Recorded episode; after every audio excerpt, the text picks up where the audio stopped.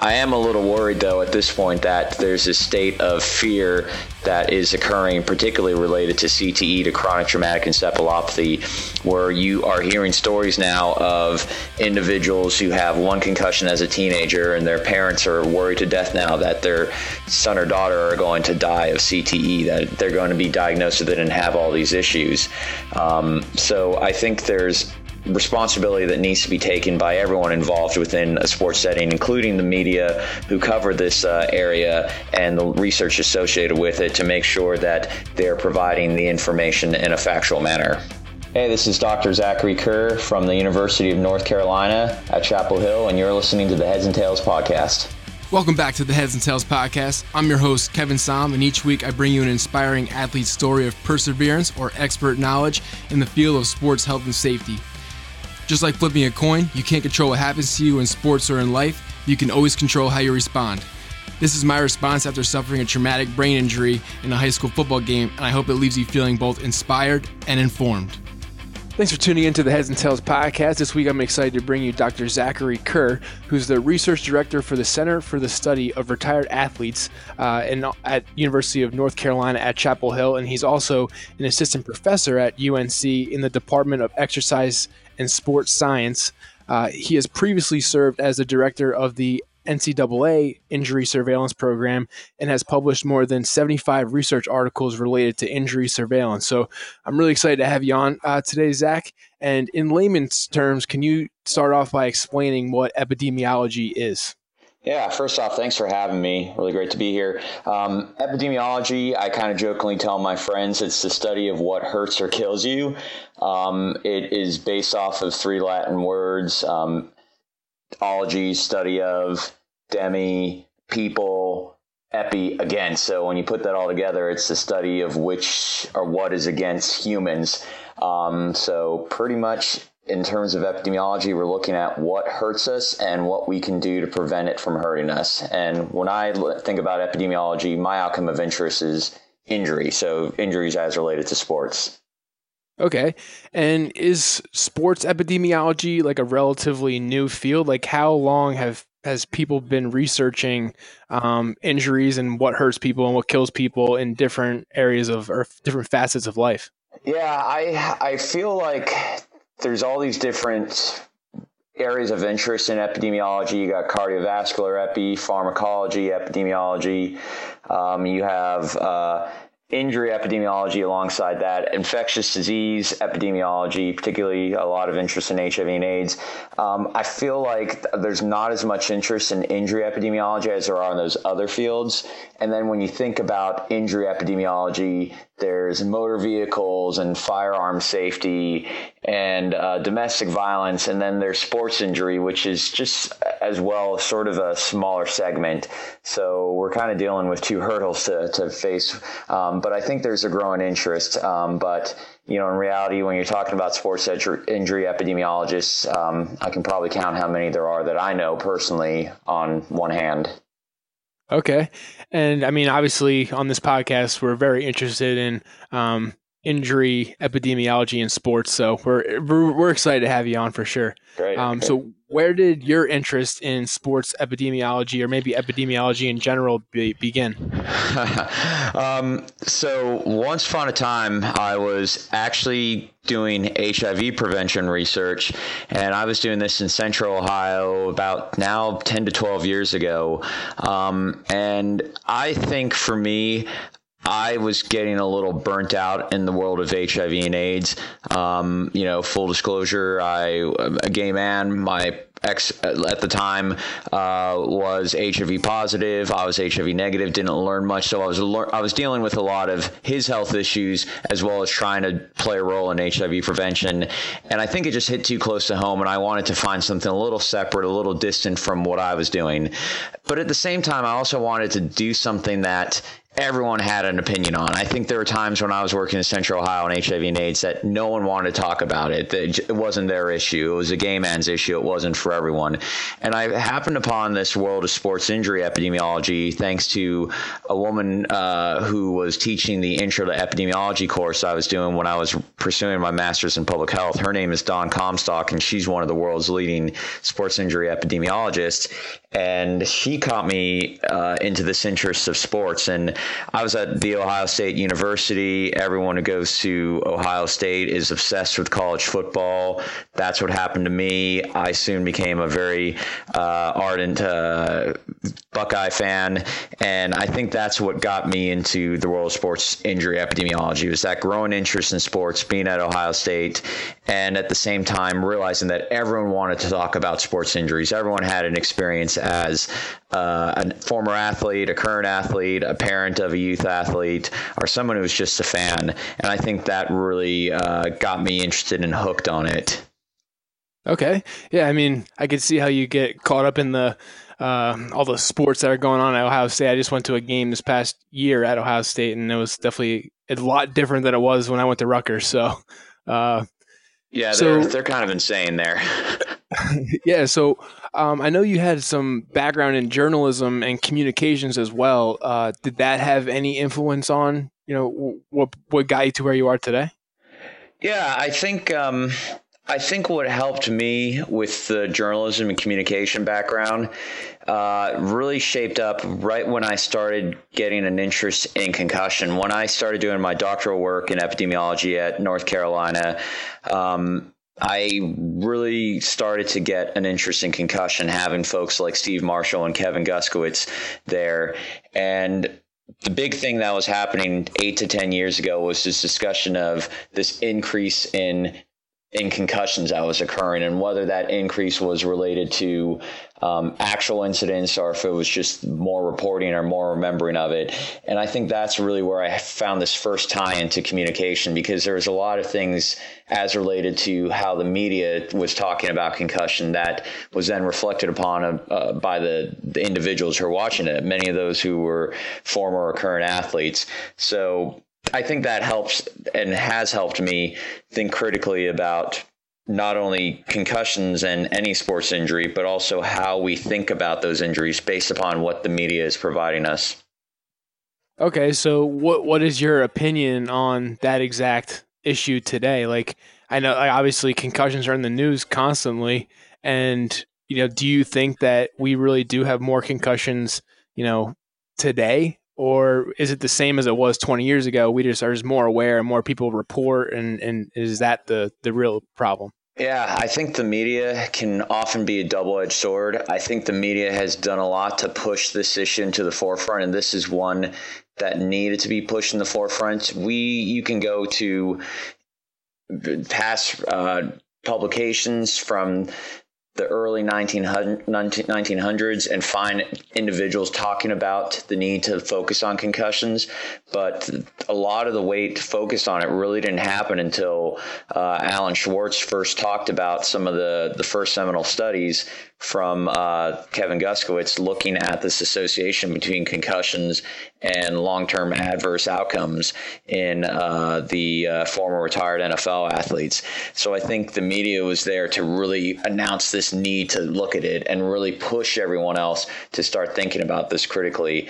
I think also the media is a source of information, of education for individuals to start thinking about these concussions and why they're serious.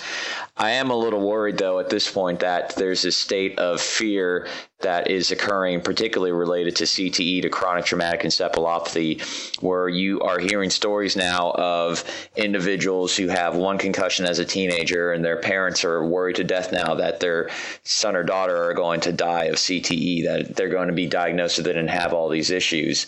Um, so I think there's responsibility that needs to be taken by everyone involved within a sports setting, including the media who cover this uh, area and the research associated with it to make sure that they're providing the information in a factual manner. Yeah, I, and I love that because I, the last thing I want for this podcast is for me to share stories of injured athletes and some of the struggles that they've had to overcome, and then I don't want that to deter you know athletes from playing the sport that they love. Because if I can go back and play football again, like I would 100% would, I just wouldn't play when I had a concussion. That's pretty much the only thing I would do differently.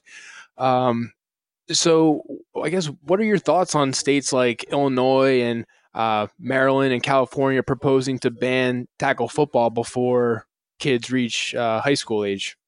Yeah, from a from a scientific standpoint, uh, there are these models or frameworks that kind of think about injury prevention. And there's this great one called the uh, Haddon uh, approach of countermeasures. And they talk about all the different levels at which you can intervene to prevent an injury from happening. So the classic example they use is automobile accidents or firearms, where the most severe thing you can do is just eliminate the issue. So if you don't want to have car accidents, you just don't have cars existing. If you don't want to have firearm injuries, you get rid of all the firearms. And at the other end of the spectrum, you have tertiary prevention. So this is management of issues as they approach. So for car safety or firearm safety would be immediate management of these injuries when they do occur from these causes. So when I think about um, these proposals to, ban, to ban tackle football, there's a part of me that agrees that this is important. You know, we we have a good amount of information that's saying that there's something there but we don't know yet what it is that directly that's causing these adverse outcomes. But I just worry that we may be jumping the gun a little bit too soon, and we may be going to something too extreme of a of a prevention measure without thinking about what other options are out there. I just I just worry about the actual implementation. They're they're going to have bans and tackle football, but I'm not sure how well that's going to be implemented, and that's why I've been a little bit more comfortable advocating for a little bit more things that we can do to limit contact but not actually get rid of it altogether. The other concern I always have is that, you know, what's going to happen once contact's in play? Are those students, athletes going to be prepared for the tackling they're going to be uh, told to do at that age or not. Right. And would you say at this point in time, do the injury surveillance numbers back these proposals? Like, yeah, I I would say there's evidence, but if I would say there's proof or just bucket loads of evidence, I'm not so confident I would say that yet. Um, you know, I I think the media sometimes likes to put people in certain territories as you know people who are pro football people who are anti football. And um, i guess throughout my career i've always been placed in that pro football um, group because I did my education at UNC. I worked under Dr. Kevin Guskiewicz. I worked for years for for with the NCAA. I had funding provided by USA Football, who's heavily funded by the NFL. Um, and I think for me, there is a lot of evidence or suggestions that there is an association um, but it's not that strong. And a lot of the work being done by Boston University, which I think is excellent research to create this in, this this discussion, um, it's still in very much the preliminary stages. When you talk about the JAMA publication that came out. Um, last summer that found 99% of NFL players had evidence of CTE in their brain autopsies people are forgetting this is a case series. This is not meant to prove or even talk about suggestions of an association. All it can do is generate a hypothesis that will thus allow us to build a bigger study with better methods, with better study design to be able to test that association existing or not. So I think sometimes we forget about that. I think there are many steps right now in place to help provide us with the push for more funding, for more evidence, but I don't think we have the answers just yet. Okay, yeah, that's that's good information out there for you know media consumers. Uh, so I know injury surveillance uh, can be a pretty complicated, I guess, trade. So can you kind of talk about what makes it so complicated, especially in sports, when it comes to you know roster size and practice versus games? Yeah, there's just I think you can look at this at so many levels. I mean, the first thing is just getting the data collected.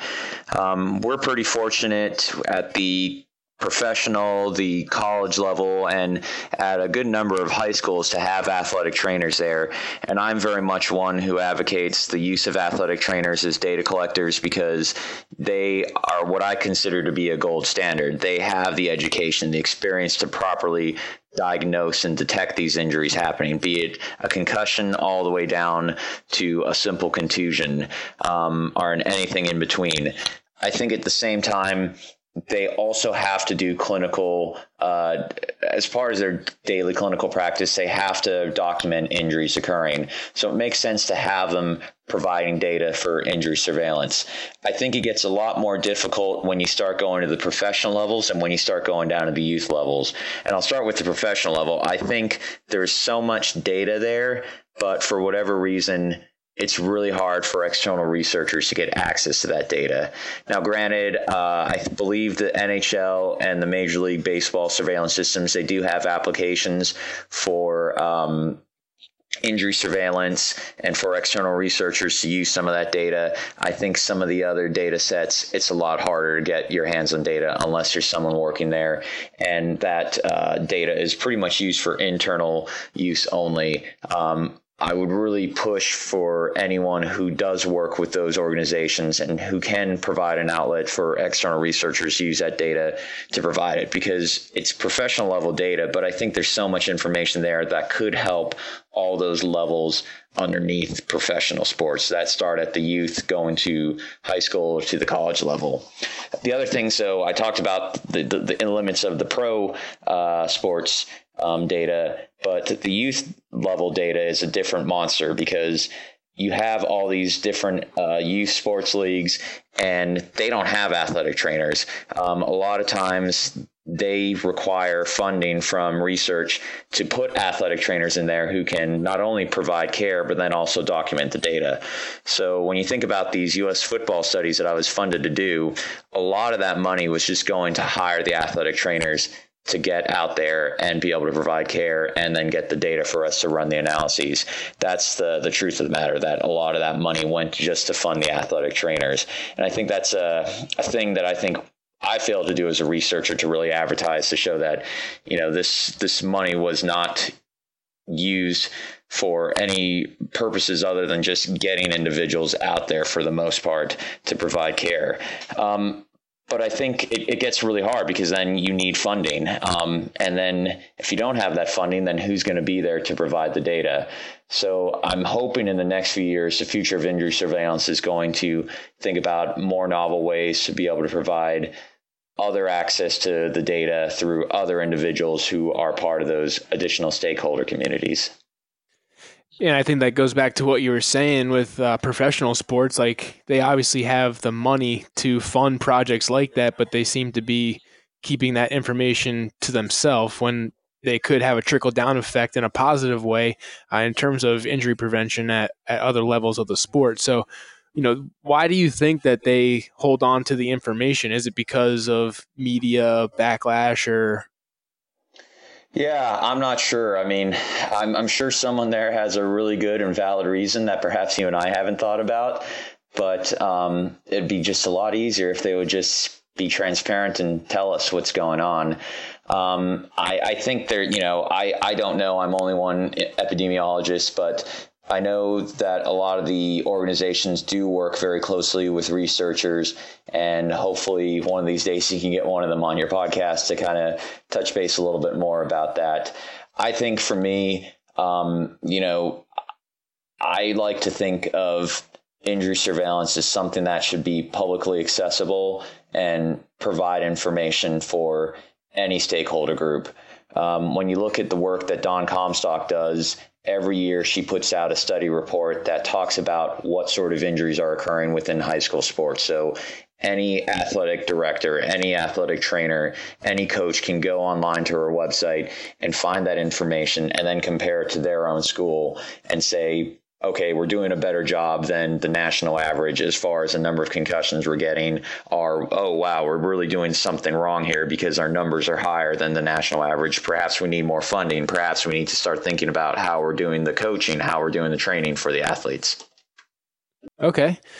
And so, in your research, I, I obviously you research more than just concussion. So, like, what defines an injury in epidemiology uh, research in sports? Yeah, the the usual um, generic injury definition is comprised of three components. The first one being it was medically documented by an athletic trainer or team physician, someone on the medical staff. The second component is that it happens during a school sanctioned practice or competition. So any non-sport related concussion, any non-sport related injury is not being captured by the surveillance, or at least reported. The third aspect, and something that has been sort of uh, being let go of in recent years by certain injury surveillance programs, revol- revolves around the time loss associated with it. So. Um, when you think about injury surveillance as it was developed, um, the original plan was to have all injuries documented, um, no matter how severe or minor they were. And I think from what I was told, I wasn't born when this is when this was going on, that a lot of athletic trainers balked because it required double data entry. So data entry once for their own clinical records, and then data entry again for the purposes of research and surveillance. And I think it became an issue of time and effort, and how much that was going to interfere with their interfere with their first directive, which is to provide care and management for the athletes. So a compromise was made, and that compromise was only to focus on those injuries that resulted in at least 24 hours of participation restriction time. So any less severe injury, any minor injury wasn't documented in the purpose of surveillance, uh, but it was uh, registered as part of the daily clinical practice. And this, uh, when you think about recent findings that show that 50 to 80 percent of all injuries are these less than 24 hour time loss type of injuries, um, it really cut the workload for the data collectors uh, uh, in half in some cases that, as noted, is not an issue now with some of the surveillance that latches onto these electronic medical records that are being used by the athletic trainers. So, uh, the NCAA injury surveillance program, Datalys's high school nation uh, injury surveillance. Uh, at the high school level, you can get these non time loss injuries as well. Uh, but when you look at high school RIO and some of the other uh, injury surveillance that's out there historically longer than the others, um, they do rely upon that time loss over 24 hours or at least 24 hours of time loss to be registered in the surveillance. Okay, thanks. Thanks for uh, explaining that. So, I have a question about going back to concussions and injury surveillance and lost time because in, with most of the injuries that would keep you out for at least 24 hours, you'd probably be limping or you'd have like some visual, you know, indication that of an injury. But with concussions, as we know, that's not always the case. So, how is concussions in particular um, a complicated injury to um, keep, kind of keep tabs on? Yeah, I mean, you know, Kevin Guskiewicz always says concussions are like snowflakes. No two are alike in terms of how they're caused or what the outcomes are. Um, it's also very much, in many cases, a hidden injury. Um, sometimes people can be asymptomatic or less symptomatic than others. Individuals can react differently. I know one of the uh, former doc students uh, who was also a rowing athlete at the University of North Carolina, Chapel Hill. Her name is Liz Teel. But I remember her telling me a story of two of her teammates where both of them were rowing with her and oars went up as another boat was passing by and two of them got clocked in the back of the head by the oars on the other on the other team. And i remember liz telling me that you know one of the athletes was like i'm good ready to go and the other one couldn't even stand up straight. So same mechanism you know you would assume same type of concussion uh, but two totally very different reactions. And the ones who have that bigger reaction are the ones, unfortunately, more likely to be documented by uh, injury surveillance. The good thing now is that there's more education, more uh, continuing education uh, for team medical staff, for the athletic trainers to be able to detect those specific injuries that may not be accounted for, may not have been accounted for in the past. But we do find issues, especially with surveillance, where you will have someone who has delayed reactions or delayed symptoms. So you will see individuals who are returned to play early, um, and then the next day they come back and they say, I'm starting to get these symptoms. Yeah, and I, I, think that reminds me of like the concussion protocol that there's a lot of controversy over in the NFL where a lot of these guys don't get symptoms until like an hour later or sometimes a day later, and then the team gets, you know, flack for not going through the proper protocols when maybe in reality that's not what they presented with initially.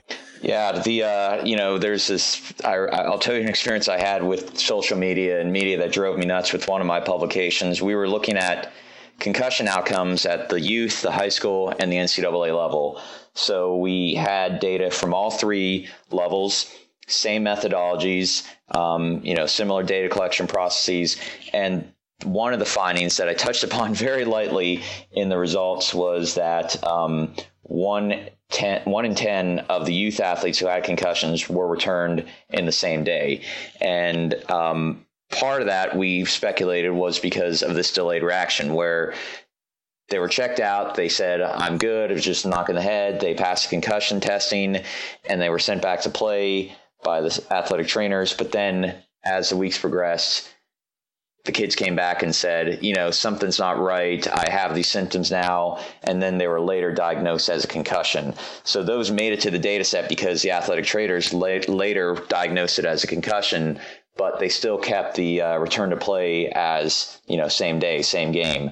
Um, so we tried to explain that in the discussion, but social media t- touched upon the fact that youth football had one in 10 of their athletes who were concussed returning to play in the same day, and they just they went after it and they started going after uh, USA football and saying shame on you for you know letting these kids return to play, even though you know we tried to be very transparent in the story as to how this could have occurred and what we saw occurring when we went back to our athletic trainers and asked them about it.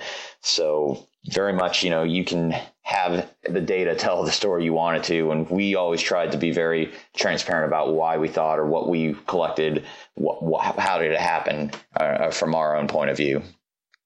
Yeah, that's an interesting story, but it also makes me think like people hear what they want to hear, I guess. Like yeah. it, it's almost like a popular thing to be, you know, anti NFL or anti USA football you know, it, because of the concussion thing. It's like jumping on the bandwagon kind of thing, and people just hear what they want to hear, despite you know your explanation. Yeah, I mean, we we forget a lot that the first study that found this association between concussions and adverse health outcomes um, in retired NFL players was funded by the NFL Players Association, and the NFL reacted by putting Kevin Guskiewicz on their uh, research committee.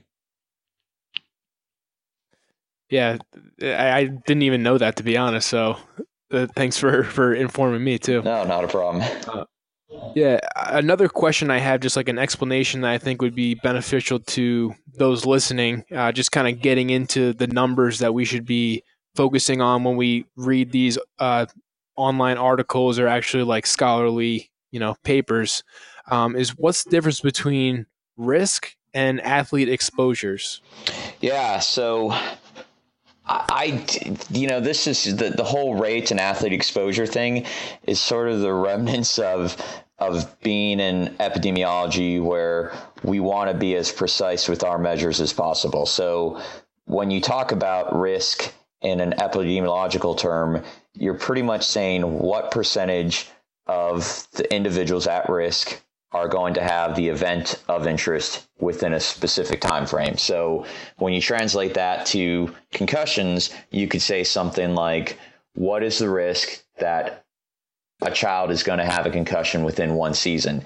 And you can figure that out by just counting up how many individuals there are on a football team and then how many individuals were concussed. And it's that number concussed divided by the total number of individuals. So for risk, that's great. A parent just wants to know what's the risk of my kid getting a concussion. You can say 5%, you can say 10%, whatever that number comes out to be. Unfortunately, epidemiologists love to be able to show off the fact that they can do long division. And um, they rely on this thing called a rate. And a rate works in the same way as, you know, we think about speed limits or how fast we drive, number of miles per hour. We're accounting for with the rate the speed at which these injuries occur. And epidemiologists enjoy rates because they can account for not only individuals who have multiple injuries or multiple outcomes of interest, but they can also account for variations in exposure time that occur. So, one problem with the risk is that, let's say you have an individual who sustains more than one concussions uh, they are only accounted for once in the numerator of that calculation of the risk. At the same time, let's say we have two athletes, one played half the season, one played the full season. They're both contributing equal weight into that denominator. So what a rate does is it's able to account for that individual who had two or more concussions and accounts them twice or how many times they had a concussion. At the same time, if you have an individual who had more exposures, more games played within a season, they account for more of that denominator data. The problem is the resulting rate is usually described as five to six concussions or 5.6 concussions. I'm, not, I'm just throwing a random number out there per a thousand athlete exposures. And usually when I present those rates and I talk to the media, their first question is, so what, what does that mean in plain English? And the only way I've been successfully able to talk about this is to kind of say, imagine if you have a thousand kids playing football at once. We would expect to see in that one game 5.6 concussions occurring. And then you sort of run into this issue above, but a thousand kids playing football, that's not possible, or are things like that. So I think rates are more precise and more accurate because they're accounting for those variations in at risk exposure time and the variations in the number of injuries that are happening per person. But they become very non intuitive to stakeholder groups who, and many times, just want the facts about what's the risk my kid's going to get injured. Right. So, do you think that there is a difference between like the numbers that policymakers sh- should be focusing on versus parents versus coaches? I think, from a research standpoint, um, it's our responsibility to try to provide some of those different options. And then a parent, a policymaker, is able to determine which one is more most feasible for what they're doing. Um, I think risks are underutilized within sports injury research. I think there's almost a thing where it's a dog wagging its tail, or uh, I'm sorry, where it's the tail wagging the dog, where there is an emphasis on rate so much that sometimes we forget that sometimes a simple measure like a risk is going to be more important. Okay. Um, um, and actually, what? sorry, um, this is my dog is barking because someone's coming over, so I just wanted to. and you you said dog wagging his tail too, so it was right yeah. on cue. I don't know if you heard him barking in the back. yeah. Oh, you're good. Okay. Um, sorry, there is one other thing I wanted to say in relation to that, and I'll probably remember it later. We were talking policy makers, parents, coaches. Oh, yeah, yeah. So, um, all right, I'm, I'm going to jump back in now. So the other thing I'm worried about about policymakers and and decision makers, um, I have this fear. Maybe this is just the paranoid side of me that you know you have all these different options. You can discuss incidents of uh, concussion or any sort of injury, and I'm worried as researchers provide more options that individuals are going to use the numbers that best tell their story.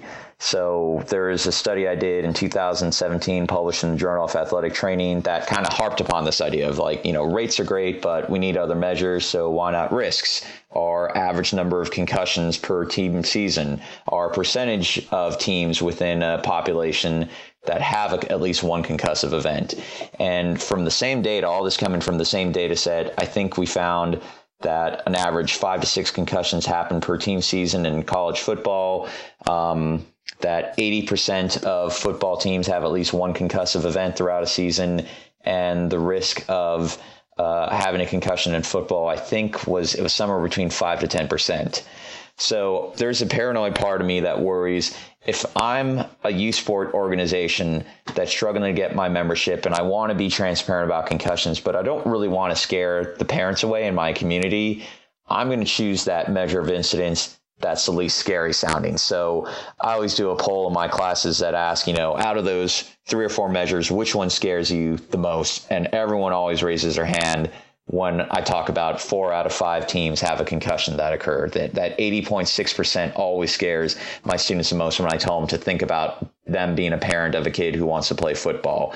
So obviously that youth sport organization is not going to want to use that one, but someone who is very anti-football, very much someone who wants to get rid of tackling or wants to get rid of youth football together, they're going to be the ones who are going to be using that statistic. And again, it's accurate as far as the data states but it's just being presented in a way that kind of preys upon the fears of those parents. Okay, and that kind of leads me like perfectly into my next question, which is can you kind of like teach us how to objectively look at these you know, quote unquote research articles that we come across online that may be trying to paint a certain story? Like, how can we kind of see through their uh, agenda? Yeah, I think um, when I think about being a consumer of research, there's a couple ways you can look at this. And scientifically, there's this guidelines called prompt guidelines and it's an acronym for six different things. Um, so prompt starts with p the presentation. Is there clear information? Is all the info there that you feel is necessary to be able to tell the story the R is for relevance, which is generalizability, external validity. These are words saying, with this sample we've utilized, is this going to be relatively associ- associated with what's happening in that entire population. So, for example, with the Boston University studies, there's always that discussion about relevance, about generalizability. Are the the number of brains that were donated does that completely represent all NFL football players historically as well as in the current day. Um, and that's an issue they always run across with these uh, smaller case studies. And it's again a reason why we don't talk about case studies as proving anything or showing associations. They're just meant to generate hypotheses that can be done with larger studies that deal with some of these issues related to generalizability. The O uh, in prompt stands for objectivity, fact versus opinion. Are there vested interests? And I think uh, it's perfectly fine to be concerned about someone receiving funding from a certain sports organization. I mean, uh, you know, we talk about this with the tobacco industry about how much can we trust research that shows uh, null effects related to smoking when the work is funded by the tobacco industry. I think it's perfectly fine to then take it to sports organizations and say, how much do I trust these findings when they're being funded by those organizations? The M in prompt uh, stands for method, how the data are gathered, appropriate analyses. Do you feel comfortable with how they did things? Do you feel any uh, issues that may arise from poor data collection or poor analyses that were done? Uh, the second P in prompt, this is where I think they kind of cheated a, a, bit, stands for provenance, which is a word I typically don't use much, but uh, in plain English, it just deals with credentials. So again, very similar to objectivity, the source of information, the trustability of that person who provided that research. And then the T okay. and uh, t- uh, prompt is timeliness, which is is it current? Is it relevant? So yeah, sorry. No, no, that's great. They have a, an acronym to kind of help you through it and sift through the the garbage versus the good stuff. So um, that was great. Thank you. Yeah, not a problem. So, so I guess like probably the you know the purpose of epidemiology is to at some point kind of turn your findings into you know change either on the field, obviously in in our case, uh, or whatever the the you know the the field is. Um, so h- how does that process kind of work? Like when is it okay? We know this is a problem now. What are we going to do? Yeah, the uh, there's a researcher from 1992 who published a, a, a piece in Sports Medicine, uh, Van Mechelen. Uh, I believe he just actually retired this year, so he's been in the field, a world-renowned expert for decades. But uh, he always talks about this injury prevention framework that includes four steps, and the first step is is uh, just identifying the incidents, identifying the who, what, where, and when, what's going on. That's really where surveillance and epidemiology, I think, come in, just to identify the state of things. The second step he talks about is the need to look for etiological research. So, research that really looks at that association between one thing and another. And I think that's the push we're trying to get with CTE and concussions and head impacts. We're trying to figure out what the etiology of CTE is and what's really causing that and can we have strong evidence that really supports this? And i think we're still not there yet. The third step is uh, the development of prevention strategies based upon that work. So you're finding what are the causes that are potentially associated with these outcomes and how do we prevent them? And i think that's where we're jumping too far ahead. We're already talking about prevention and we still haven't really fully explored cte just yet the final step is going back to surveillance or tracking of the who, what, where, and when to see how things have changed longitudinally. And we can see how the incidence has changed from now to when we first started that loop. And the loop continues and continues.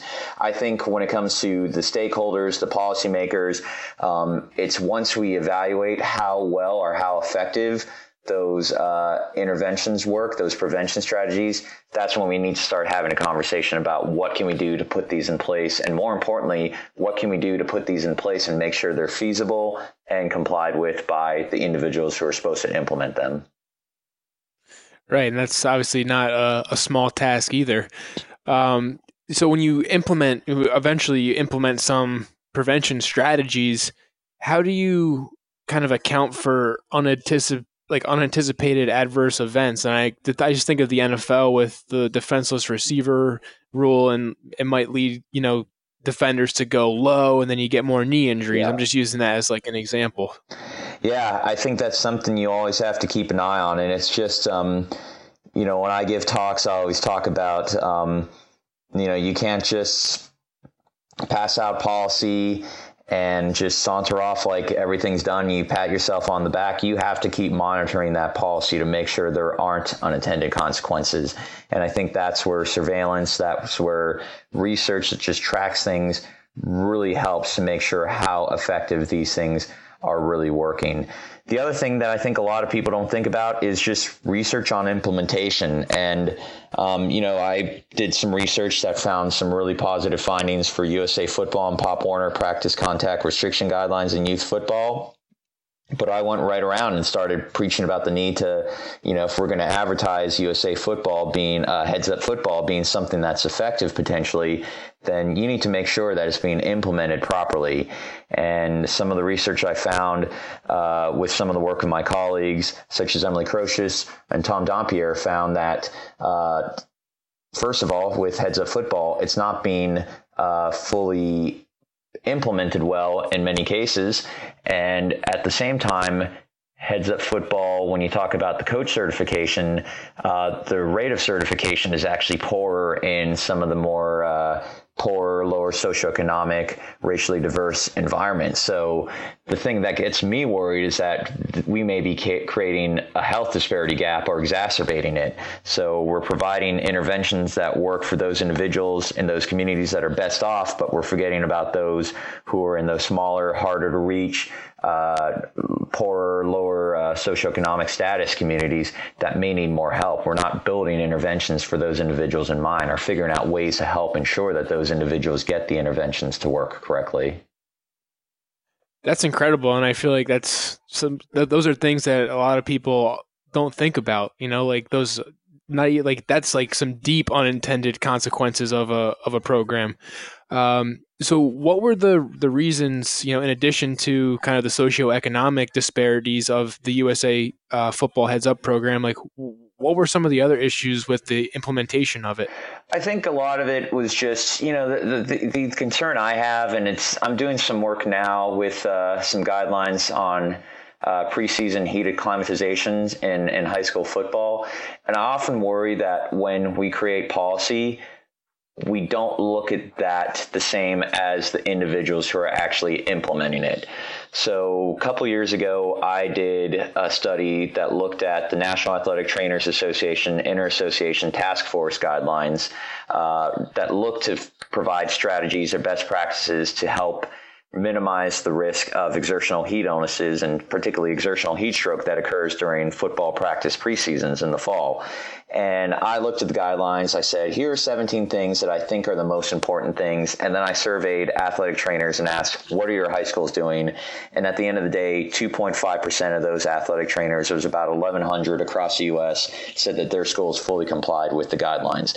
And I remember thinking seven years ago, this is horrible. We need to do more. But now that I look back at that data, I wonder if it's just a bias on my part, an, an, an implicit bias of the fact that I'm a researcher and I'm looking at these things so much differently from the individuals who are actually reviewing these guidelines and saying, how are we going to implement this and what's realistic and what's not realistic. And I think that's an issue that's occurring within a lot of uh, sports settings where there's just so many policies in place, so many policies that are out there for every sort of injury that I, I just can't imagine what it's like to be a physician or athletic trainer now, worried about having to make sure they're fully compliant with all these different policies. I mean, there's they're just laundry lists of things, and I just worry that sometimes we as researchers have our head in the clouds and we're not looking deep enough at what's actually occurring on the ground level.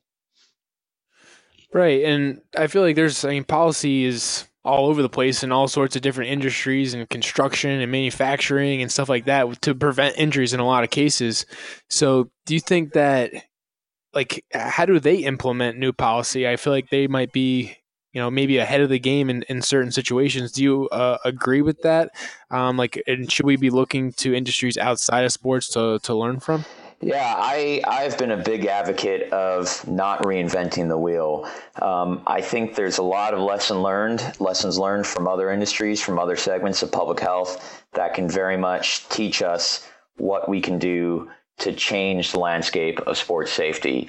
Um, and I am going to take a minute to plug my current study uh, that was currently funded by the CDC because I'm very excited about it because it takes stuff that I did when I was doing HIV prevention work and is now applying it to a sports uh, safety setting. So HIV has this uh, intervention called the popular opinion leader. And what it was during the advent of AIDS and HIV, when people were very concerned about in the late 80s, early 90s, um, a research group came up with the idea of identifying those people who were the most well liked, respected, and trusted within one setting. And this setting for gay men was the local gay bar and the, the community. They identified those people and they taught them or had them go through a training in which they became uh, personal endorsers of safer sex measures that they used that they could talk about in a very casual manner with their social networks. And the idea and the hope was that if these individuals were very open to talking about how they protect themselves, how they protect their sexual partners, um, to their friends in a non-preachy manner, very much their own language, that would it would instill this culture change that would spread across the entire setting of the uh, gay male population within that city, and uh, it actually has been shown to be very effective. Um, studies that were done back in the 1990s, even to international uh, settings with migrant workers, people of color, uh, low income, uh, multitude of settings, they found that this popular opinion uh, framework has been very effective in reducing uh, unsafe sexual practices and increasing HIV testing.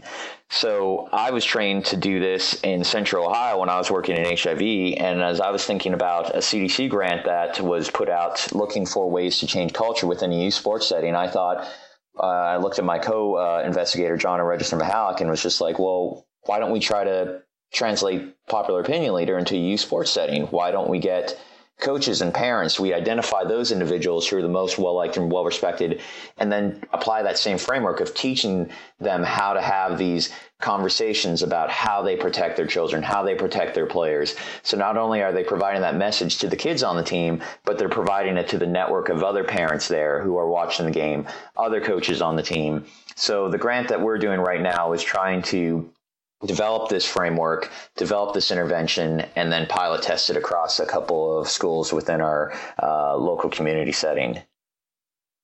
That's really cool. I, I love. I'm really interested to see how that study is going to turn out. I'll definitely uh, be keeping tabs on I that one. I'm, uh, you know, in all honesty, grants like this, we start data collection next month, and I'm. Um, I hope I can swear I'm shitting my pants right now. There's always a scary part. um, you can censor that if you need to. Um, the moment you first start data collection is always a scary moment. I jokingly always tell John, I'm like, I need my garbage can next to me in case I vomit and a paper bag to breathe into. But it's also very exciting. Wait, why, why are you scared? Just because, like, it's you're the unknown? Yeah, or? the unknown. What happens if it doesn't work? What happens if, you know, if you're doing an online survey and you missed a typo or an error that just proves catastrophic? It's, it's research is all about leaps of faith, man. It's, it's all about just giving it a chance and just, taking that first step and seeing what happens. And the good part for many researchers is they have support. They have a research team that helps make sure that everything is done uh, to to minimize those risks. So, you know, when we're talking about you know what can be done to help ensure these unintended consequences happen, it's a lot of planning, a lot of formative research. And the one thing I'm so glad that the CDC grant allowed us is a year of just formative research, a year of just time to really think about these issues and talk about them to make sure that when we finally do start pilot testing this intervention within the middle schools, um, that we have something good, have something that is thought about all the aspects of culture as related to uh, the parents and the coaches and the athletes in that setting. Yeah, that's awesome. I, I love that. Um, before we move on from the topic of injury surveillance, uh, you know, we I wanted to ask you this before, but it just didn't quite fit in in the timing. Uh, but in terms of like the NFL, you know, what is your opinion on how they implement like new rule changes? And do you think that they think of the unintended consequences? I'm just saying because my personal opinion when they do a lot of these um, new rule changes or whatever it might be that it's kind of like they just slap a band-aid on it and like hope it works. Like it's i feel like in my opinion there's not a lot of like planning that goes into it. Yeah i i feel like given my time watching some of the um the things as far as policy with with youth sports and college sports and high school sports i think from our perspective as the fans or the people watching it we forget there's a lot of other people involved in the decision making process and a lot of times um, there's a lot of planning that goes into it before it's released um, you know, when I think about the NCAA, you know, it's not just about what the NCAA wants. It's also making sure that all the divisions, all the conferences are happy. And if you have one conference that's not happy, then it gets a lot harder to have something pass through. So I wonder if a lot of the, you know, the, the, the stuff that is being done by the NFL that is being perceived to be not enough or weak is just uh, an issue with that about trying to find compromises to make everyone – uh, there at the table happy. Um, you know, the counter argument to that is that, you know, it's the NFL. They should be able to just lay the smack down and say, this is the way it is and this is the way it's going to be, period. Um, I'm really not sure. I, I, I think there's a point where the NFL does have the potential to really develop the culture that exists not only at the professional sports level across all professional sports, but at the same time down to the college, the high school, and the youth level. If the NFL passes something that is really perceived as revolutionary, then I think it becomes a lot easier for those lower levels of competition to start thinking about passing similar things to help make their uh, uh, athletes safer. Yeah, I, I, completely agree. And I was just thinking as you were uh, talking that it, there it kind of comes back to the media again. It's like yeah, like how we perceive the implementation of these rules and their effectiveness and uh, stuff like that. It's you know we don't really know what what went on behind closed doors. Um. So, what do you think is the most pressing issue when it comes to concussions today? We obviously talked about CTE, um, but I know I found you through a, a video on Vox uh, about gender differences and concussions. Um, do you think that is a, a, significant issue as well? Yeah, I think I think there are just so many issues at play, but yeah, the the ones that you always think about are CTE, check slash sex differences, and post concussion syndrome. Um, with sex differences, there's just been so much evidence from multiple levels of competition, from college sports to high school sports. Uh, recently, I worked with the group from George Mason University on their middle school Achieves project surveillance at the middle school level. We once again found the same thing. The rate of concussions in female sports is typically higher than that of their male counterparts and we're not sure what the issue is. There's so many different theories out there all are credible. Some will argue that some theories are stronger than others, um, but it just for me means that we really need to focus on this a bit more. Um, at the same time, uh, the pressing issue, you know, fourth one I would add to that list would be the need to focus on sports other than football. I think there's been so much attention given to football, and you, you can make arguments as to why that is. Um, but I think we have to think about what's going on with concussion in other sports. These concussions can happen in non contact sports and sports that try to limit the amount of contact that occurs. I mean, soccer is not supposed to be a contact sport. There are rules to really try to minimize that, but we see concussions occur at high rates in girls soccer. We see it occurring in basketball. Um, we've seen cases of concussions occurring in swimming and diving, believe it or not. Um, we've seen concussions happen in cross country, um, and all these things happen for, for different reasons. And I think there's a need to really develop more research that focuses on these other sports. And I think one cool thing with the uh, NCAA is that they're working with the Department of Defense to do the uh, Project CARE study, which is uh, utilizing 30 schools across the NCAA as well as some of the uh, the uh, um, Army, Navy, uh, Air Force universities, and tracking concussions as they occur within those athletes, but also doing a lot of uh, follow up and baseline testing to really get a sense of what's going on in each of these sports and what happens when an athlete has a concussion and how that varies from sport to sport from level to level. Yeah, uh, I definitely also see the need to look at, at other sports as well. And I think that's part of the reason why football gets even more of a bad rap because people are so focused on football, and I think that might be largely due to um, having more catastrophic injuries in football. Not that there's a, a ton in the big scheme of, I guess, playing. Um, but I mean, I experienced a catastrophic injury, brain injury from playing football. So obviously, like it can happen. Yeah. But I was hoping that you could help put, you know, give us some more information on like the numbers of catastrophic injuries um, when it comes to sports and just kind of put them in perspective for us like should we really be you know as afraid as some people might be of letting their kids play football? Yeah i mean i mean uh, you know from my standpoint and um, you know this is with the knowledge that i have you know when you talk about the entire spectrum of injuries thankfully those catastrophic injuries are by far the smaller number of that pool of injuries that occur but you know, it's easy. It's not easy to say when you're telling to someone who has dealt with one of these injuries because, um, you know, try telling that to a parent whose kid died of one of these injuries or who who had a life changing injury. You know, I think we have to think about not only about the quantity of injuries that occur, so how common these injuries are, but also the the with a lack of better term, the quality of the injuries, like how impactful these are. And these catastrophic injuries, although rare, do happen quite a bit.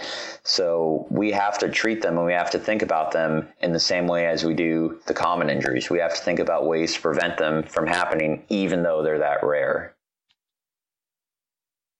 Yeah, and I mean, I was on the field when Eric LeGrand was paralyzed too because I was working for the team at the time. Yeah. And yeah, it, it, like kills you to to see like it, as rare as it is. Like yeah, that's like that kid's life, you know. Like so it's, it's yeah, it's yeah not a small percentage to, to those guys. I was thinking about it also. You know, you're you're mentioning football. Sorry, I'm kind of taking a step back, but you know, um, I think that you know when we talk about football, there's a part of me that's recently been worrying about how we do surveillance or how we treat rates that may be minimizing the actual impact that football has when compared to other sports. Um, so let me try to explain this as best as I, I talked about this on Monday during my uh, master student defense. Um, but when you talk about athlete exposures, right, you have athlete exposures being this head count of how many people were participating in a game or how many people were participating in a practice, right? And when you talk about a football squad, you're talking at the NCAA level about 107, 108 guys. And then you compare it to wrestlers where I think a team is maybe 30 individuals. But when you talk about the game itself, all 107 players are more or less encompassing 11 people on the field for that entire game, right? But then when you're talking about a wrestler, each match, each event, it's just that wrestler himself, or in some cases, at many schools, herself. Um, but that I think creates a bias where you're accounting for more people in that denominator, and it may be underestimating the actual incidence of concussion because you're including so much more people. You're accounting for so, that larger squad size. Um, so I often worry that the way we've treated athlete exposures and rates um, that it's telling a story that it's not just football, it's wrestling. One of the papers I did in 2015, led by Scott Zuckerman, found that wrestling and ice hockey actually had larger concussion rates than football. But at the same time, I wonder if we had done something that was uh, proposed by two authors, Stovitz and Shrier, in the British Journal of Sports Medicine about five years ago, where they said, you know, the game rate should just be 11. It doesn't matter if 80 people were playing your denominator for that game is 11. Your athlete exposure is 11. If you had computed the rates that way, I, am telling you, football would have been far higher of a concussion rate than all those other sports. And I think the discussion would be very much different if we had utilized that as a norm for for rates. So again, it's just the way you play with the data, the way you present the data. Um, I think right now, you know, I'm saying, you know, we should think about all sports, but there's the other part of me that's saying, you know, what if it is? What if football is really the big thing we have to tackle? And this is a public health issue that we talk about all the time. Um, I think the author's name is Rose, but uh, this author uh, was proposing this this conflict where if we, we have a health outcome, what do we do? Do we just go after those individuals who are highest at risk and only focus on them at the expense of others who are less at risk? Or do we go for something that approaches everyone equally overall, even though individuals who are more at risk don't get that extra attention. Yeah, it seems like you guys are in a tough position in in that just based off what you just said and and like how people paint the story or write the story just based off of the numbers. Yeah. Yeah, my biggest advice to, to athletic trainers and any stakeholder now is they need to be vocal. If they don't like the way we researchers are presenting the data, they need to tell us. They need to tell us this doesn't help me, but this will, so we can start adapting.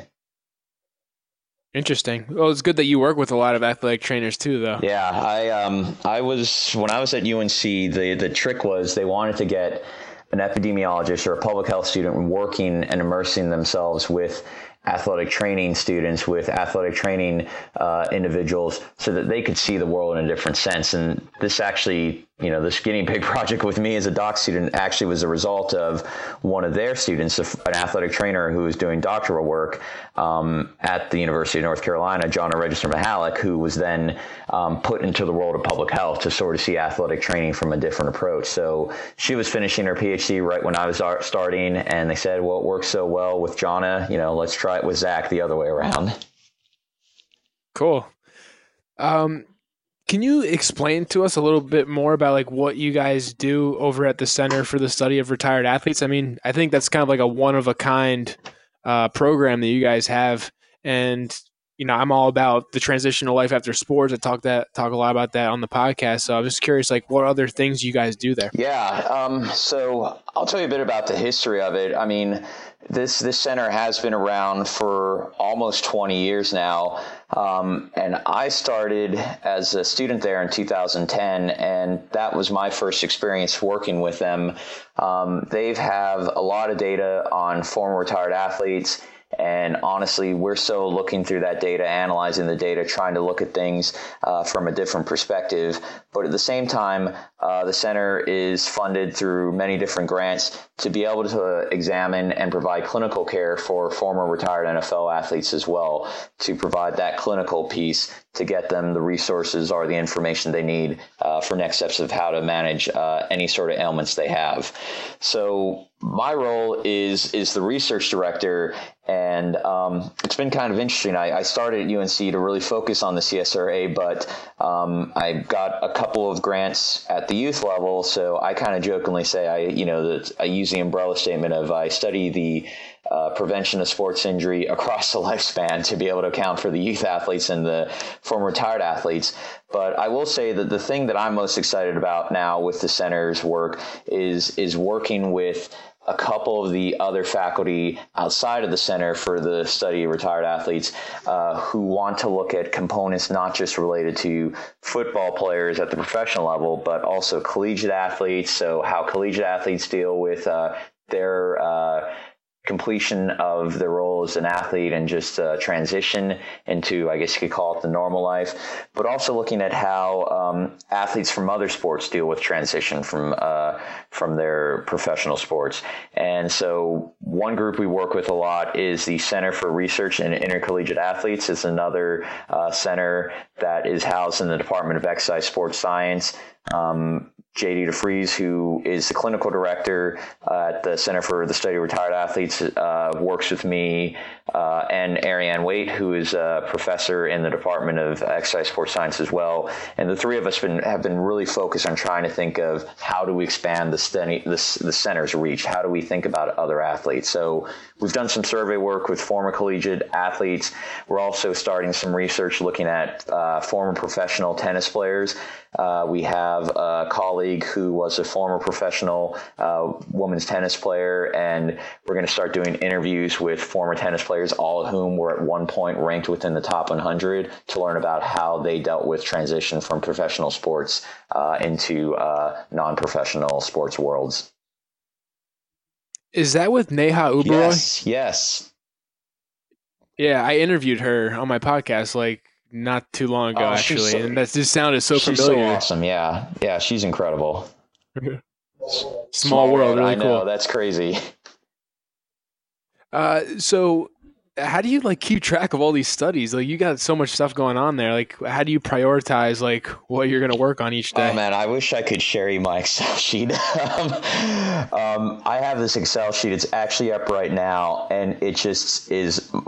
Some of my students and some of my friends think I'm crazy. I think, um, you know, I guess I have the perfect mindset. You know, my parents talk about when I was a kid. I always used to carry around this little letter box with magnets and letters, and they always said I was just into math as a kid and and being organized. And maybe that's a blessing in disguise for me now because my whole life is on this Excel sheet, I guess you could say. It tells me everything I got to do, when I got to do it by, when I have to start working on it, when I need to check in with authors on paper, what manuscripts are under review.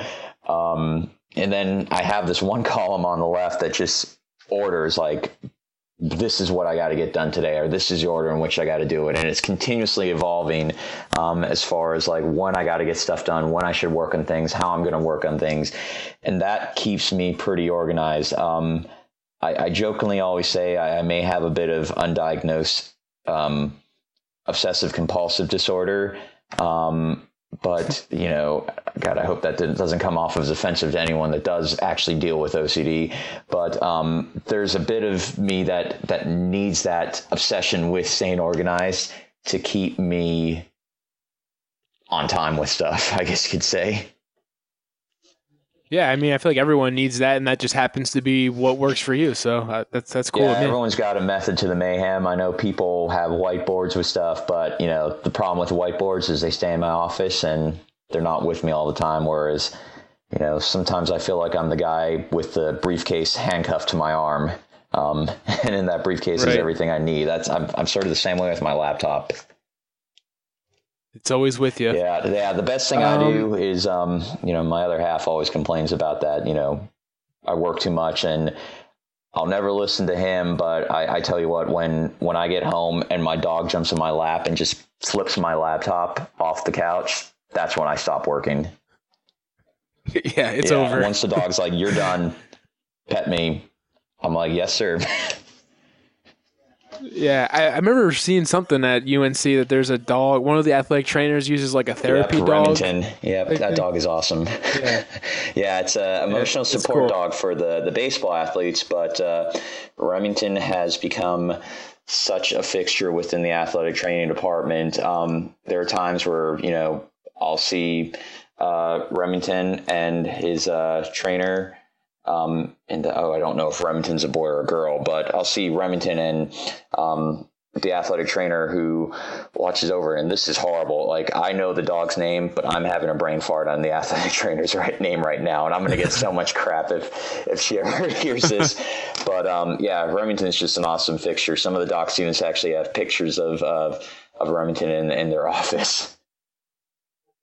That's really cool. Yeah, it's amazing to me how like on the cutting edge UNC is in terms of like just prioritizing the health and safety of their athletes and other athletes. It, it's it seems like a really awesome place. Yeah, it's it's fun, and the the athletic trainer's name is Terri Jo Rucinski. Um, sorry, I just remembered her name. Hey, it's okay.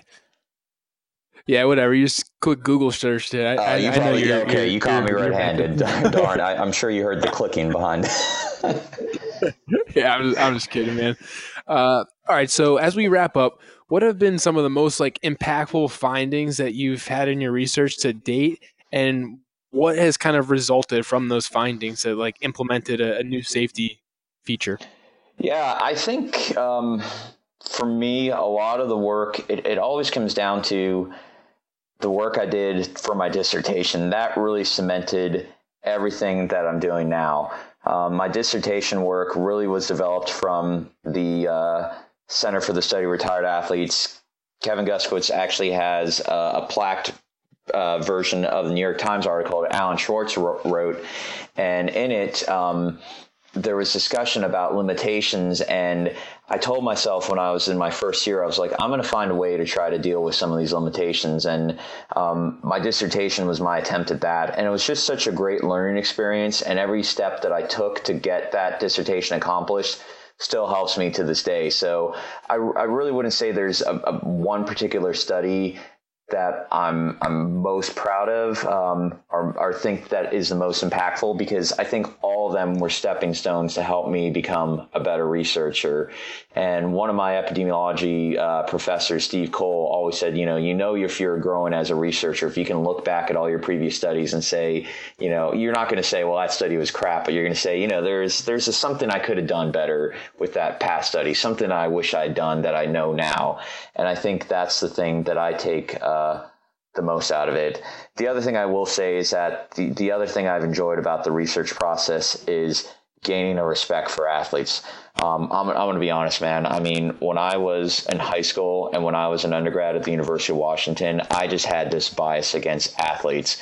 Um, I just thought they were dumb jocks. I thought they were not smart. Um, but now, working with athletic trainers, working with the NCAA, my time still here at UNC, I just have the utmost respect for athletes. I mean, they work so hard, they have so much determination. Um, I kind of almost jokingly say at times, you know, this research in sports injury is sort of this purgatory punishment for me for how horrible of a person I was with some of the things I said about athletes. And I feel that this path that I was given in life really helped me deal with that and pay it forward back. I mean, I, I, I will say that the, the athletes that I work with in the classroom and in research settings are just so smart. And I'm, I just have the complete most faith in them succeeding as individuals in the future.